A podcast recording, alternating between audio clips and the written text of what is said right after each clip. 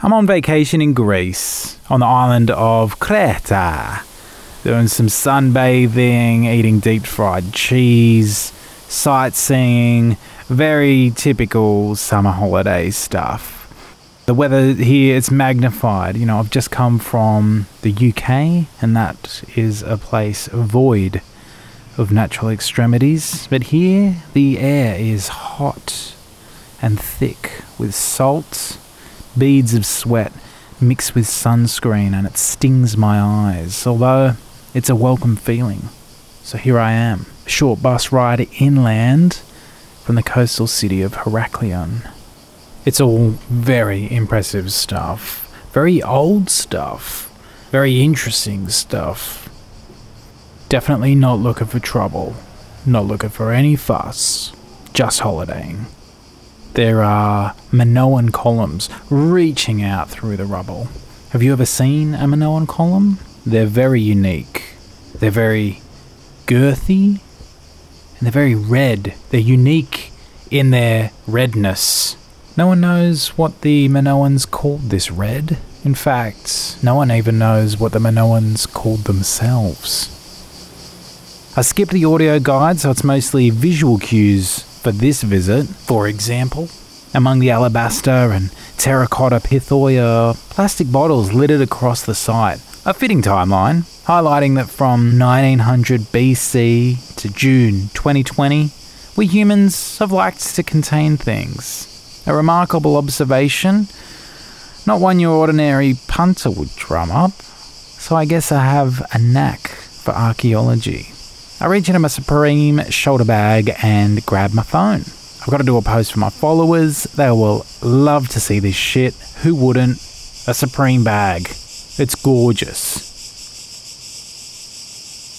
So I'm drawn to the Phaistos Disc. It's this really old stone tablet with a spiralling scroll of indecipherable text. Its material has way outlasted the language it's written in, and it has caused huge hysteria in the archaeological world. Everyone wants to solve the Phaistos Disc. It's hot. Even I want a piece of it. I want to check it out. And then, out of nowhere, just like that, whoosh. A potent wave of intrigue washes over my body. I must buy some merch. My girlfriend and I, we rush to the exit. The crowd is now snaking along the predetermined path. It's cramped and slow-moving, but I am desperate to get to the shop. I clamber around, I'm stretching my neck, and I'm trying to see a gap. I'm pushing my way through the crowd. I'm shoving the elderly out of the way and breaking up families from their children. People are screaming at the top of their lungs, saying, "Please wait, I haven't seen this fresco yet. Why am I being pushed?" I barge some loser that drops his camera to the ground. The flash goes off and stuns me right in the eye. I am blinded by the shock of white lights, and I stumble around and I trip over on a fallen concrete pillar. I roll out of the stack onto an undisturbed, perhaps undiscovered path, away from the chaos. I catch my breath and I proceed to the exit.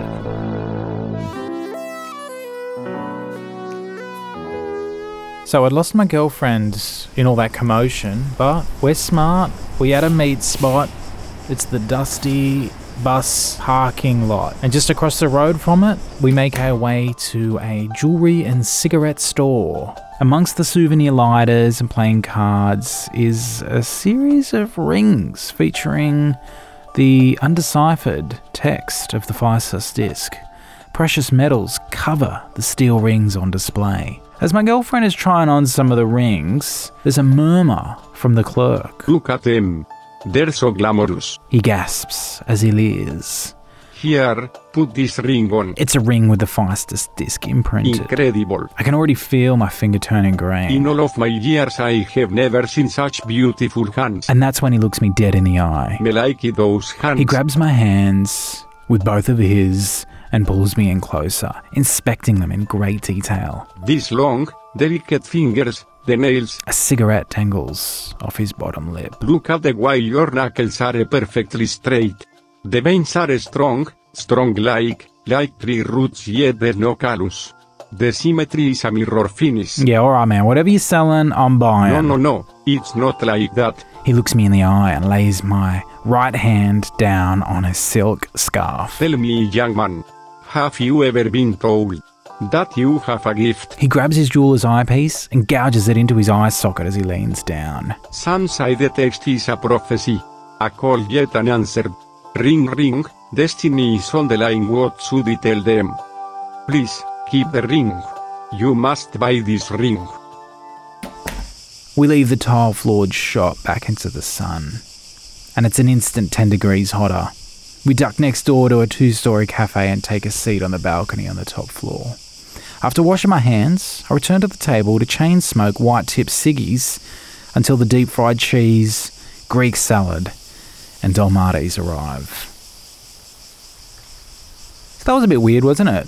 Yeah, I mean, that shit he said about destiny and all that. You'd have to be a fucking idiot to listen to him. You think? I don't know. Maybe I'm meant for something special. He was a fucking pervert.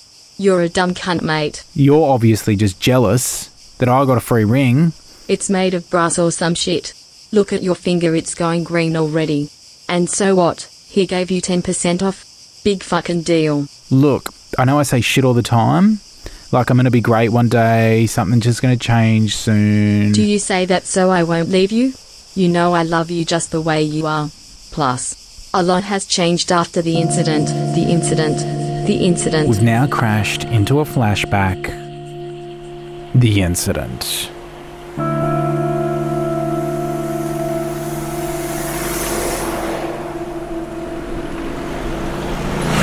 Riding my bike along the street in London, and it's all on. It's crazy. I'm swerving cars, buses, the horns, pedestrians, cyclists, they're all around me, and I just love my bike so much. I hop off and chain it to a pole and go into the pharmacy. See, I'm here because I'm picking up medicine for my elderly neighbours who can't make the trip. I've got all the prescriptions stacked sky high. I walk out to the shop and my bike, it's gone. The elderly can't get their medicine. I can't get home. I'm stranded in town and I can't get back to give out the medicine. 10 octogenarians dead. 800 years of combined wisdom and riding the bus gone. That's the incident. I totally get why you haven't gone back to work yet. You'll be fine, darl. Yeah, well, it's been a few weeks now.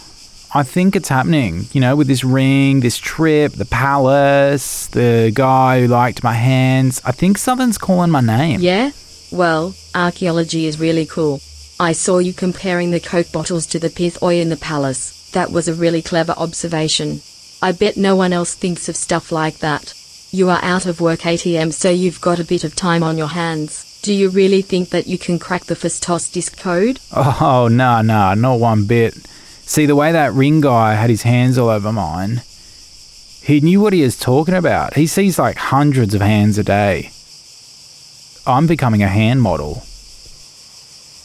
What, like in Seinfeld? No, nothing like that. See, George, he's got that serious problem of self-sabotage, whereas me, I love myself. So I'll allow others to love me, you know, my gift, my hands will be adored. Wow, you sound so inspired, Lou. Good for you, mate. Let me get lunch, babe. You got the bus tickets here.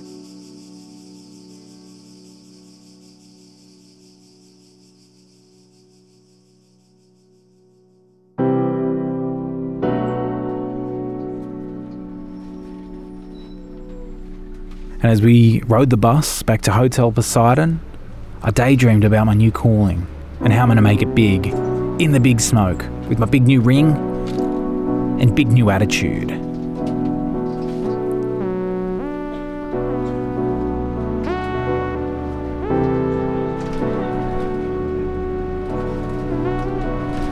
I stand up.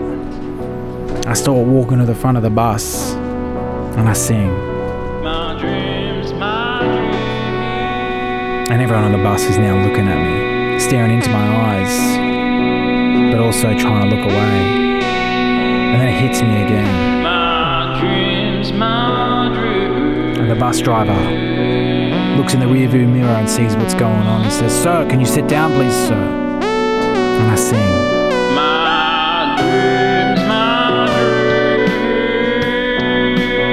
this stage, I've really got everyone's attention. A couple of people in the back are standing up and they're waving their hands for me and cheering and I sing. And the bus driver, he says, "Sir, I really need you to sit down. You can't stand up when we ride the bus." And it's like I don't even see him there because I'm lost in it. My dreams, my dreams, my dreams are slowly becoming reality. With a hand on my heart and a song on the bus. My dreams, my dreams, my dreams. He says, "Sir, sit down now or I'm going to stop the bus and ask you to leave." And it doesn't even bother me. And I says, "Sir, sir, don't make me stop this bus." It makes me think, if I can do this, if I can bring the house down on a bus, make everyone sing along with me, hell, I can do anything. My dreams, my dream.